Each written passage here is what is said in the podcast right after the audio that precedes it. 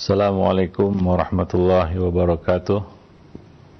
Alhamdulillah nahmaduhu wa nasta'inuhu wa nastaghfiruh. Wa na'udzu billahi min shururi anfusina wa sayyiati a'malina.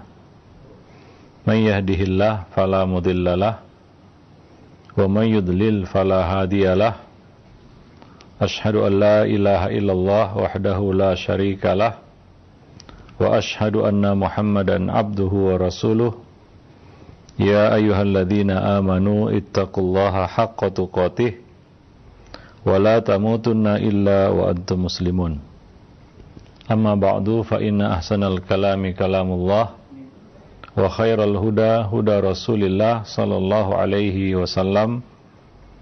Wa syarrul umur muhdasatuha wa kullu muhdasatin bid'ah wa kullu bid'atin dalalah wa kullu dalalatin finnar. Para pemerhati roja kaum muslimin dan muslimat yang dimuliakan Allah Pertama kita bersyukur pada Allah subhanahu wa ta'ala atas nikmat karunia yang Allah limpahkan kepada kita semua. Salawat beriring salam atas Nabi kita Muhammad sallallahu alaihi wasallam atas keluarga beliau, sahabat beliau dan siapa saja yang mengikuti sunnah beliau sampai hari kemudian. Para pemerhati roja, kaum muslimin dan muslimat, Azan ya Allah wa iyyakum jami'an. Pada kesempatan siang ini kita kembali melanjutkan pembahasan yang kita angkat dari buku Talbis Iblis.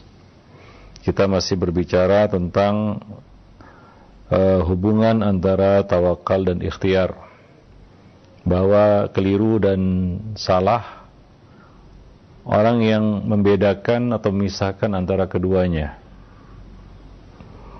Dan tawakal tanpa ikhtiar itu tidak dikategorikan sebagai tawakal.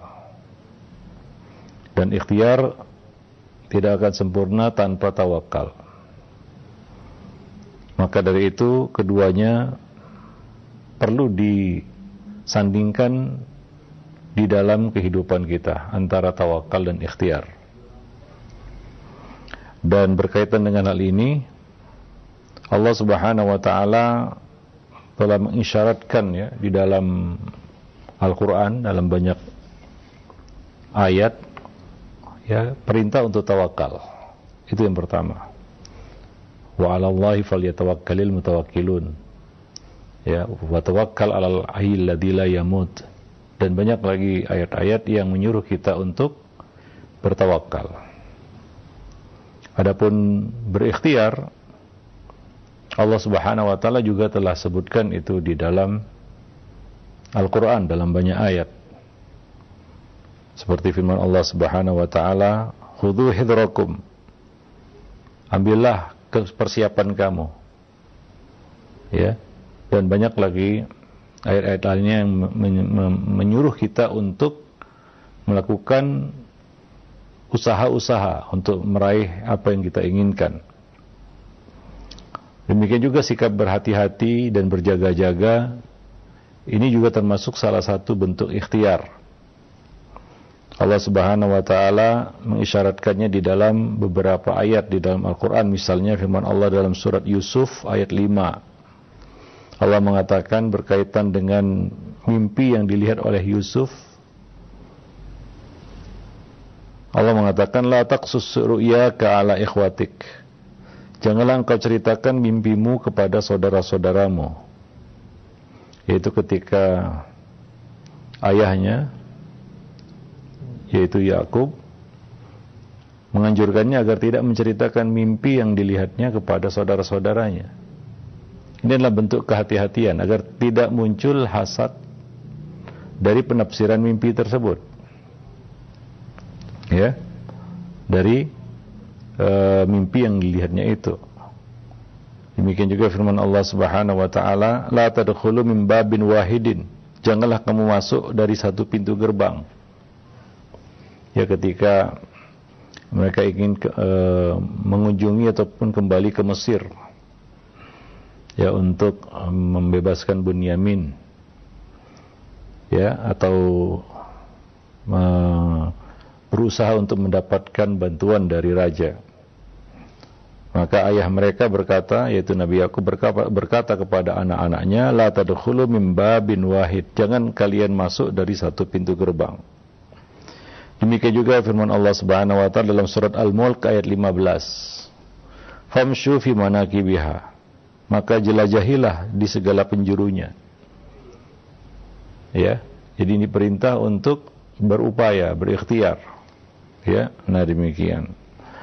Jadi ayat-ayat ini menjelaskan kepada kita pentingnya untuk melakukan tindakan kehati-hatian, berjaga-jaga. Itu masuk dalam bab ikhtiar. Maka tidak ada alasan untuk mengabaikan karunia yang Allah sudah titipkan kepada manusia, kepada kita. Lalu bersandar ya hanya karena bersandar mengandalkan kedermawanan Allah Subhanahu wa taala Lalu kita mengabaikan karunia yang Allah titipkan kepada kita. Lalu kita hanya bersandar kepada kedermawanan Allah. Akan tetapi kita wajib tetap wajib menggunakan kekuatan yang dimiliki. Baru silakan kita minta apa yang ada di sisi Allah Subhanahu wa taala. Di sinilah baru selaras satu garis lurus antara doa, tawakal dan ikhtiar. Dengan demikian kita bisa memahami takdir dengan benar. Ya, antara doa apa yang kita minta kepada Allah, tawakal, menyerahkan keputusan akhir kepada Allah dan ikhtiar melakukan usaha dengan memaksimalkan potensi-potensi yang Allah berikan kepada kita. Ya. Maka untuk itu Allah menciptakan berbagai perlengkapan dan naluri ya pada makhluk hidup. Sebagai contoh, burung ya, Allah menciptakan perlengkapan dan naluri bagi burung agar bisa menolak segala keburukan. Maka Allah melengkapinya dengan cakar, kuku dan taring. Ya. Sehingga dia bisa berburu, mencari makan dan mempertahankan diri dengan perlengkapan-perlengkapan itu. Dan Allah Subhanahu wa taala telah ya menciptakan akal bagi manusia. Ya, nah ini adalah perlengkapan yang paling tinggi yang Allah berikan kepada makhluk hidup yaitu akal. Ya, nah itu hanya diberikan kepada manusia yang membimbing mereka supaya mampu mempertahankan diri, mencari kehidupan, ya, membela diri, ya menuntunnya agar ya apa namanya bisa mencapai apa yang dicita-citakan oleh manusia itu. Ya. Mencapai apa yang mereka inginkan. Ya, nah demikian. Nah, maka siapa yang mengabaikan nikmat Allah dengan tidak menjaganya, ya dia tidak menjaga akalnya, maka salah satu di antara daruriyatul khamsah adalah hifzul akal, menjaga akal. Karena akal itu adalah karunia yang besar. Ya. Apabila kita mengabaikan nikmat Allah itu dengan tidak menjaganya berarti kita telah mengabaikan hikmahnya. Maka dari itu ya termasuk perkara-perkara yang diharamkan adalah segala perkara yang bisa mematikan fungsi akal. Diharamkannya khamar dan segala makanan, minuman yang memabukkan ya hal-hal yang bisa menutupi akal itu dilarang ya untuk menjaga kesempurnaan akal yang Allah Subhanahu wa taala ciptakan kepada kita ya maka kita tidak boleh mengabaikannya ya karena kita bisa hidup dengan itu ya maka mungkin ada satu hal yang kurang pada akal seseorang apabila dia mengabaikan ikhtiar lalu dia merasa tinggi imannya karena dia tawakal kepada Allah. Ini perlu diperiksakan mungkin akalnya. Ya, nah siapa yang mengabaikan nikmat Allah dengan tidak menjaganya berarti dia telah mengabaikan nikmat itu. Mengabaikan kebijaksanaan Allah Subhanahu wa taala. Sama seperti orang yang tidak mau makan atau tidak minum obat ketika sakit sehingga dia mati mati kelaparan atau sakit parah. Ya. Atau dia jatuh dalam sakit yang parah begitu. Karena dia tidak mau minum obat misalnya. Dia mati kelaparan karena dia nggak mau makan. Lalu di mana fungsi akal yang Allah berikan kepada kita? Jika kita, dengan akal itu kita tidak bisa menolak mudorot yang bakal menimpa kita, maka maqasidus syariah yang utama adalah ya e, meraih maslahat dan menolak mudorot. Ya, itu termasuk dasar-dasar syariat Islam. Bahkan itu termasuk dasar di dalam maqasid syariah, yaitu meraih ma maslahat dan menolak mafsadat. Nah, itu dibutuhkan akal yang sehat. Ya, akal yang sehat. Karena Allah menciptakan itu agar manusia bisa ya mulia dengan uh, akalnya. Jadi dia bisa melakukan sesuatu yang bermas yang mendatangkan maslahat dan menghindari sesuatu yang bisa menimbulkan mudarat atas dirinya. Nah demikian. Dan tidak ada yang lebih jahil, bodoh daripada seseorang yang mengaku punya akal, bahkan mengaku punya ilmu, namun berserah diri pada musibah. Ya. Orang yang berta bertawakal, ya, itu raja, uh, raganya bekerja. Raganya bekerja. Berbuat. Ya, beraksi. Dan hatinya pasrah dia sandarkan kepada Allah Subhanahu wa taala baik dia diberi ataupun tidak, artinya sukses ataupun tidak, berhasil ataupun tidak. Karena tidak semua usaha itu sukses ya. Tidak semua usaha itu berhasil. Baik diberi maupun tidak, ya. Maka orang yang tawakal itu dia menggabungkan dua hal tadi. Yaitu raganya bekerja, hatinya bersandar kepada Allah Subhanahu wa taala. Nah, demikian, ya. Nah, karena dia yakin bahwa Allah Subhanahu wa taala hanya memutuskan berbuat berdasarkan hikmah dan maslahat bagi makhluk. Ya, nah demikian. Nah, dengan keyakinan tersebut maka dia eh, maka tidak memberi eh, apa namanya? Allah Subhanahu wa taala ya akan memberikan kepadanya satu pemahaman pengertian ya di dalam ya memahami ketentuan-ketentuan Allah Subhanahu wa taala yaitu takdir. Sehingga dia tidak menyalahkan takdir atas apa yang menimpanya. Ya. Ketika dia sudah berikhtiar, ketika dia sudah menyerahkan hatinya kepada Allah, maka dia bisa menerima ketetapan-ketetapan Allah Subhanahu wa taala dengan lapang dada. Nah, berapa, berapa banyak ya orang orang lemah yang memandang ya baik kelemahan dirinya. Maka di dalam hadis Nabi mengatakan ista'im billah wala ta'jiz. Mintalah bantuan kepada Allah jangan melemah. Namun ada sebagian orang yang justru memandang baik kelemahan dirinya. Dia mengikuti kelemahan dirinya. Ya.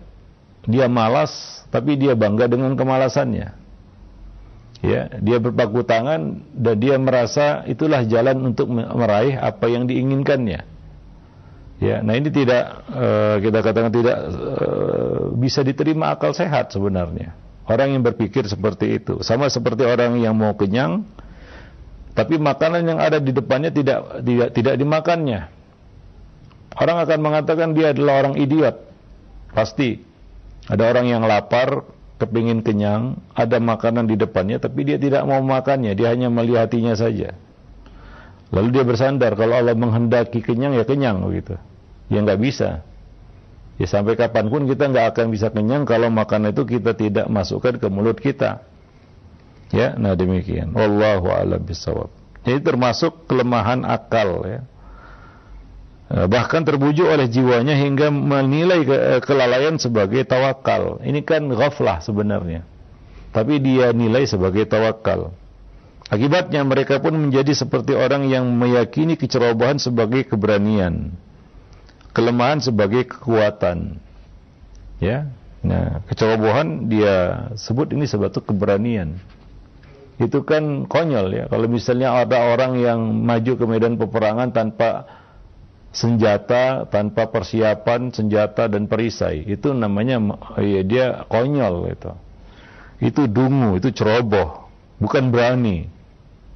Ya seperti orang yang ceroboh ya, nekat begitu ya, menantang maut, tapi dia tidak memperhatikan. Ya keselamatan-keselamatan yang perlu dia persiapkan. Nah orang ini bukan berani sebenarnya, tapi ceroboh, lebih tepat disebut orang yang ceroboh. Misalnya ya ada orang yang kebut-kebutan begitu ya dengan kendaraan yang dia boleh dikatakan tidak mumpuni kendaraannya tapi dia uh, pacu ya seperti mobil sport misalnya ya. Nah ini kan ceroboh sebenarnya bukan berani bukan. Lebih lebih dikatakan sebagai orang yang ceroboh begitu. Misalnya orang yang pergi ke hutan ya atau ke gunung naik naik gunung dia tanpa persiapan. Tanpa bawa jaket tanpa bawa bekal ya. Atau bahkan perlengkapan seadanya aja. Nggak bawa senter mungkin nggak. Tangan kosong begitu. Nah ini bukan berani ini mungkin orang bilang wah berani dia ini bukan berani ini namanya ceroboh bukan berani ya Ya walaupun kita ya kadang-kadang ada orang seperti itu ya eh, lalu ujungnya dia selamat tetap dia dikatakan orang yang ceroboh bukan berani. Nah demikian. Ya wallahu alam bisawab. Ya ada juga yang selamat. Ya dan ada juga yang nggak selamat ya dengan cara mendaki gunung seperti itu kan begitu tanpa persiapan tanpa lain segala ada yang juga apa namanya sendiri naik ke gunung kan begitu tanpa persiapan. Ya ada juga yang selamat. Ya tapi ini membahayakan dirinya, dia tidak disebut berani di situ. Walaupun orang-orang berdecak kagum mungkin dia wah berani sekali dia. Tapi itu tidak disebut keberanian. Sujaah yang termasuk akhlak mulia, itu disebut kecerobohan, bukan keberanian. Demikian juga dia mungkin akan menilai kelemahan itu sebagai kekuatan. Ya, kelemahan sebagai satu kekuatan. Wallahu alam bisawab. Ibnu Ibnu Jauzi mengatakan, jika ada yang berkata, ya, ini ingin, beliau ingin membantah ya argumentasi sebagian orang yang mengatakan, kenapa aku harus siap siaga? Toh segala sesuatunya sudah ditakdirkan. Ya, untuk apa prepare ya, jaga-jaga misalnya kita ya menabung misalnya contohnya atau kalau kita pergi safar ya kita siapkan eh, apa ya ke perlengkapan-perlengkapan ataupun bekal-bekal ya untuk berjaga-jaga di perjalanan kan begitu ya. Ya, jika ada yang mengatakan untuk apa bersiap siaga seperti itu, kan segalanya sudah ditentukan, sudah ditakdirkan. Maka kita jawab kata beliau, Ya, maka Ibnu Jauzi mengatakan, maka kita jawab, ya, mengapa Anda tidak mau bersiap-siap? Padahal hal ini diperintahkan terkait segala sesuatu yang sudah ditakdirkan. Ya. Karena yang menentukan takdir yaitu Allah Subhanahu wa taala, dia pula yang memerintahkan kita untuk bersiap siaga. Ya seperti perintah Allah Subhanahu wa taala kepada kita, "Khudhu hidrakum" surat An-Nisa ayat 102. Dan bersiap siagalah kamu. Walaupun menang kalah sudah ditakdirkan itu. Sudah ditulis, bahkan ditulis 50 ribu tahun sebelum Allah ciptakan langit dan bumi. Tapi walaupun demikian, ya Allah Subhanahu wa taala tetap perintahkan kita untuk bersiap siaga. Khudhu hidrakum Allah yang memerintahkan untuk bersiap siaga, dialah yang menetapkan takdir 50 ribu tahun sebelum Allah menciptakan langit dan bumi. Jadi jangan dipertentangkan. Kita harus mendudukkan setiap nas itu pada tempatnya. Ya, tidak membenturkannya. Maka ini tidak bisa diterima oleh akal sehat ya, orang yang meninggalkan ikhtiar lalu dia bertawakal kepada Allah Subhanahu wa taala. Tidak bisa dibenarkan tawakalnya kepada Allah jika dia lakukan itu tanpa berikhtiar. Wallahu alam bisawab. Dan tidak ada iman yang lebih tinggi daripada iman nabi ya. Tidak ada yang lebih dekat kepada Allah daripada Nabi. Tapi Nabi juga bersiap siaga, Nabi juga berikhtiar, Nabi juga bekerja, Nabi melakukan segala yang bisa beliau lakukan sebagai bentuk ikhtiar. Selama di dalam koridor yang dibenarkan syariat, halal. Ya. Nah, maka i'malu. Beramallah kamu. Fakullun muyassarun lima khuliqalah karena setiap orang akan dimudahkan kepada takdirnya, tapi ikmalu dulu. Ya.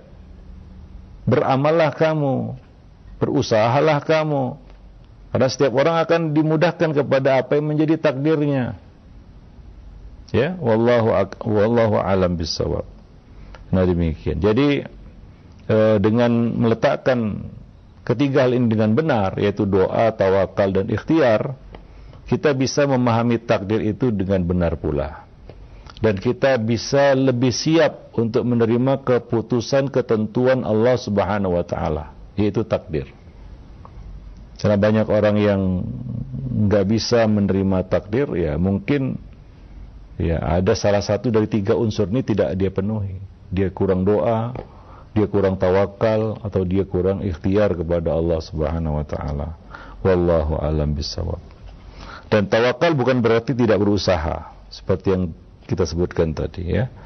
Nah, senada dengan tipuan iblis terhadap kaum sufi agar meninggalkan segala ikhtiar ya, iblis juga menipu kebanyakan manusia bahwa tawakal itu berarti tidak perlu berusaha.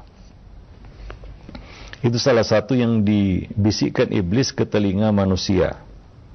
Ya, diriwayatkan dari Sahal bin Abdullah At-Tustari.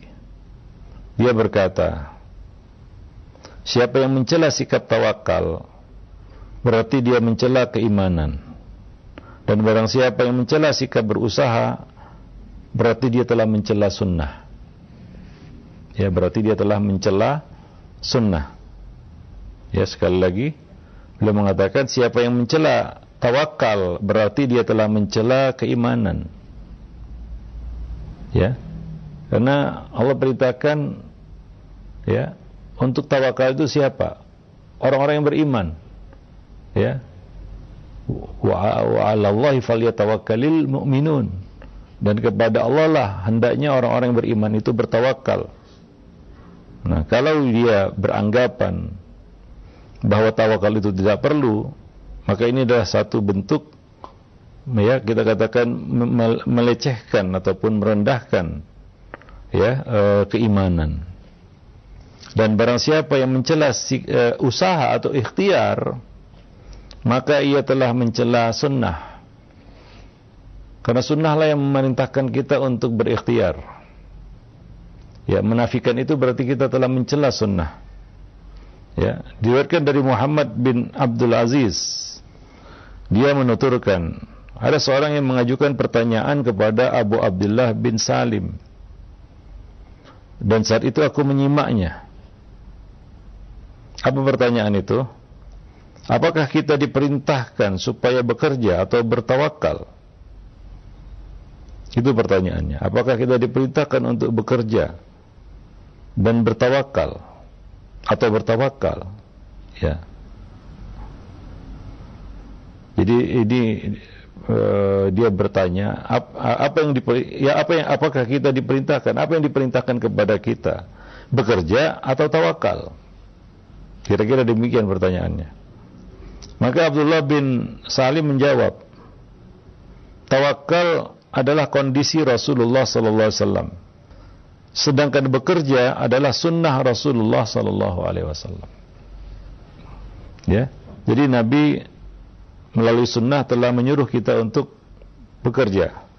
Dan Nabi telah mencontohkan kepada kita ya bagaimana bertawakal. Jadi dua-duanya tidak lepas dari sunnah. Baik itu sunnah fi'liyah Nabi sallallahu alaihi wasallam maupun sunnah kauliyah Nabi yang memerintahkan kita untuk bertawakal. Jadi beliau menjawab ketika ditanya, apa apa yang diperintahkan kepada kita? Bekerja atau tawakal? Maka beliau menjawab, tawakal adalah kondisi Rasulullah. Itu yang dicontohkan Nabi. Ya, adapun bekerja adalah sunnah Rasulullah. Rasulullah menyuruhnya juga. Nah, dan Rasulullah memperagakannya juga. Ya, maka Nabi sallallahu alaihi wasallam ya menyuruh kita untuk bekerja misalnya. Ambil seutas tali pergi ke hutan, cari kayu bakar, jual di pasar. Yaitu yang diperintahkan Nabi dan Nabi menyontohkannya. Ya, beliau ya dari kecil ya sudah terbiasa untuk menghidupi ataupun mencukupi kehidupan beliau sendiri. Ya, ada kalanya beliau pernah beliau menjadi pengembala pengembala kambing penduduk Mekah. Beliau pernah menjadi orang yang dititipkan yaitu menerima titipan dari orang-orang Arab Quraisy. Ya. Jadi Nabi juga berikhtiar, berusaha Ya, sebelum beliau diangkat menjadi, menjadi nabi dan sesudah beliau diangkat menjadi nabi. Ya, jadi itu kondisi Rasulullah sallallahu alaihi wasallam. Ya. Nah, demikian. Jadi uh, beliau menjawab tawakal adalah kondisi Rasulullah sedangkan bekerja adalah sunnah Rasulullah. Ya, bekerja dianjurkan bagi orang-orang yang lemah tawakalnya yang telah jauh jatuh dari tingkatan sempurna yaitu kondisi Rasulullah. Nah, siapa yang mampu bertawakal maka bekerja sama sekali tidak diperbolehkan baginya, terkecuali pekerjaan mendukung. Ya, bukan pekerjaan utama. Siapa yang lemah, siapa lemah dari kondisi tawakal yang merupakan kondisi Rasulullah, maka boleh baginya mencari kehidupan, penghidupan dengan bekerja. Agar dia tidak jatuh dari tingkatan sunnah Rasulullah sallallahu alaihi wasallam. Nah, demikian. Ya. Jadi uh, intinya adalah ya eh, setiap orang ya tentunya ya diberi Allah Subhanahu wa taala ya potensi ya kekuatan yang dengan itu dia bisa mencukupi kebutuhan dirinya, kehidupannya di dunia. Ya, maka jangan dia bersandar ataupun ya kepada kedermawanan Allah kemudian dia meninggalkan ikhtiar itu. Lalu mengandalkan keimanannya. Ya, sama aja yang punya iman, yang nggak punya iman, kalau nggak mau bekerja ya nggak dapat. Ya. Nah, bukan itu yang yang eh, apa namanya kelebihan yang Allah berikan dengan iman. Ya, maka kalau demikian ya orang yang nggak pak yang paling per, pertama utama untuk tidak berikhtiar itu Nabi. Karena Nabi itu imannya paling tinggi. Ya, kalaulah se, apa ya sebab berbanding lurus antara tingginya iman dengan kesuksesan dalam berikhtiar ya harusnya Nabi tidak berikhtiar lagi. Karena iman beliau jelas yang paling tinggi. Tapi tidak dengan Nabi Shallallahu Alaihi Wasallam beliau juga berikhtiar. Ini menunjukkan bahwasanya ya itu harus sejalan. Ya tidak boleh ditumpang tindihkan. Ya, nah demikian. Yusuf bin Al Husain mengatakan, jika kamu melihat, ya, ya jika kamu melihat, ya seorang murid, murid ini adalah satu istilah ya, bagi kaum sufi yang masih pemula tingkatannya, dikatakan murid. Sibuk membuat keringanan dan usaha, sungguh dia tidak akan mendap, dia, dia tidak akan memberikan apa pun ini ucapan mereka tentunya ya. Ya, ya kaum sufi yang uh, menilai ya bahwa seorang uh, murid ya yaitu orang yang baru menapaki kehidupan sufinya lalu sibuk membuat keringan apa namanya mengambil keringanan rukhsah dan membuat melakukan usaha maka dia tidak akan memberikan apa pun. Dia tidak ada yang dapat yang tidak ada satupun yang didapatnya. Ini menurut pandangan mereka ya. Nah demikian.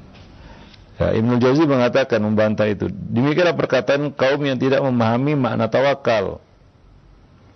Mereka mengira tawakal sama dengan tidak bekerja dan menggugurkan seluruh anggota tubuh. Padahal tawakal merupakan amalan hati yang sama sekali tidak menafikan usaha yang diupayakan oleh anggota tubuh. Ya jadi tawakal itu amalan hati. Ya adapun anggota tubuh lainnya melakukan ikhtiar. Ya masing-masing melakukan perannya. Hati ya ikhtiarnya apa? Tawakal.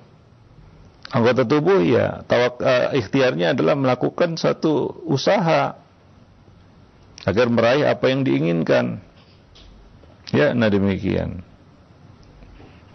Nah, seandainya orang yang bekerja tidak layak disebut orang yang tawakal, tentu para nabi bukanlah orang yang bertawakal.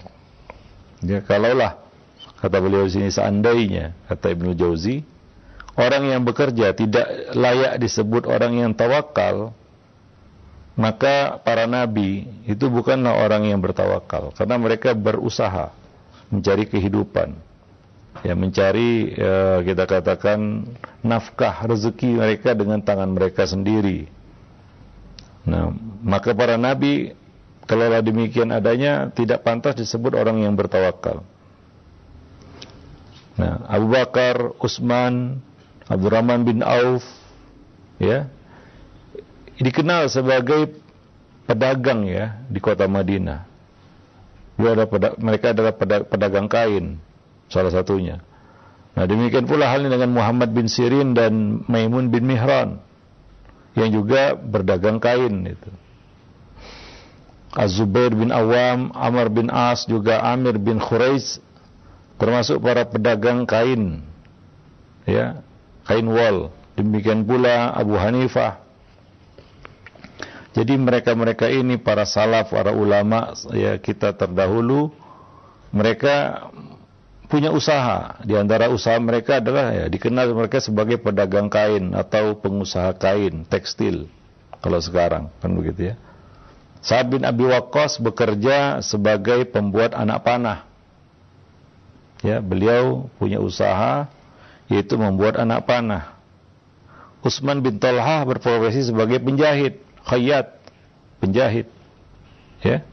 Nah, demikian pula tabi'in serta generasi salaf sesudah mereka tetap bekerja dan memerintahkan orang-orang untuk bekerja, bukan mempaku tangan, ya, membekali diri dengan ya kesiapan-kesiapan, keahlian-keahlian supaya bisa mengais rezeki dengan keahlian-keahlian tersebut. Ya, nah demikian. Jadi tabi'in serta generasi salaf berikutnya itu tetap bekerja dan memerintahkan orang-orang untuk bekerja. Diriwayatkan dari Amr bin Maimun dari ayahnya, ia berkata, Abu Bakar diangkat sebagai khalifah. Lalu ia pergi di, lalu dia diberi gaji 2000 dirham ya gajinya 2000 dirham. Abu Bakar pun berkata, tambahkanlah karena aku punya keluarga. Ya, tambahkanlah. Artinya ini kurang. 2000 dirham kurang. Tambahkanlah karena aku punya keluarga. Kalian telah membuatku sibuk hingga aku tidak bisa berdagang. Ini yang disebut dengan ju'lah. Ya, seorang yang kita tahan waktunya, dia tidak bisa berikhtiar bekerja yang lain ya dan berkhidmat untuk melakukan satu pekerjaan itu. Maka kita beri juklah dia misalnya ya. Ya tidak boleh mengambil upah dari azan. Itu ya. Ya larangan ya mengambil upah dari azan. Tapi itu siapa? Ya, orang yang beradan beda dengan muadzin. Ya mengambil upah dari adzan. Ya bukan muadzin. Ya muadzin yang kita telah tahan untuk memperhatikan waktu sholat lima waktu di masjid ya. Itu jadi tanggung jawabnya yaitu mengumandangkan adzan pertanda masuknya waktu. Ya kita tahan dia. Atau ya seseorang yang kita tunjuk sebagai imam imam rotib di masjid misalnya yang mana dia lima waktu harus ada di masjid mengimami manusia sholat. Demikian juga tadi ya kita sebutkan apa e, muadzin. Dia punya kewajiban yaitu memperhatikan waktu-waktu sholat, mengumandangkan adzan ketika masuk waktu sholat. Maka apabila mereka kita tahan waktunya untuk pekerjaan itu, maka mereka layak, pantas untuk mendapatkan ju'lah seperti yang diriwayatkan di sini ya dari uh, Abu Bakar Abu Bakar ketika diangkat sebagai khalifah, ia diberi gaji 2000 dirham. Ia mengatakan ini tidak cukup. tambahkan karena aku punya keluarga yang harus dihidupi. Ya, nah demikian. Maka e, termasuk kezaliman juga ya, orang yang kita tahan waktunya ya, tapi kita tidak beri upahnya. Ya, kita tidak memberikan upah kepadanya atas waktu yang kita ambil darinya. Ya, nah demikian. Wallahu alam bisawab. Gak bisa kita katakan wah ini kerja sosial. Uh, kenapa ngambil upah dari uh, seorang muazin mengambil upah dari azan? Bukankah itu ya mencari ya, apa namanya uh, dunia dengan agama? Enggak seperti itu. Kadang-kadang nggak relevan ya kata-kata seperti itu dengan kenyataan.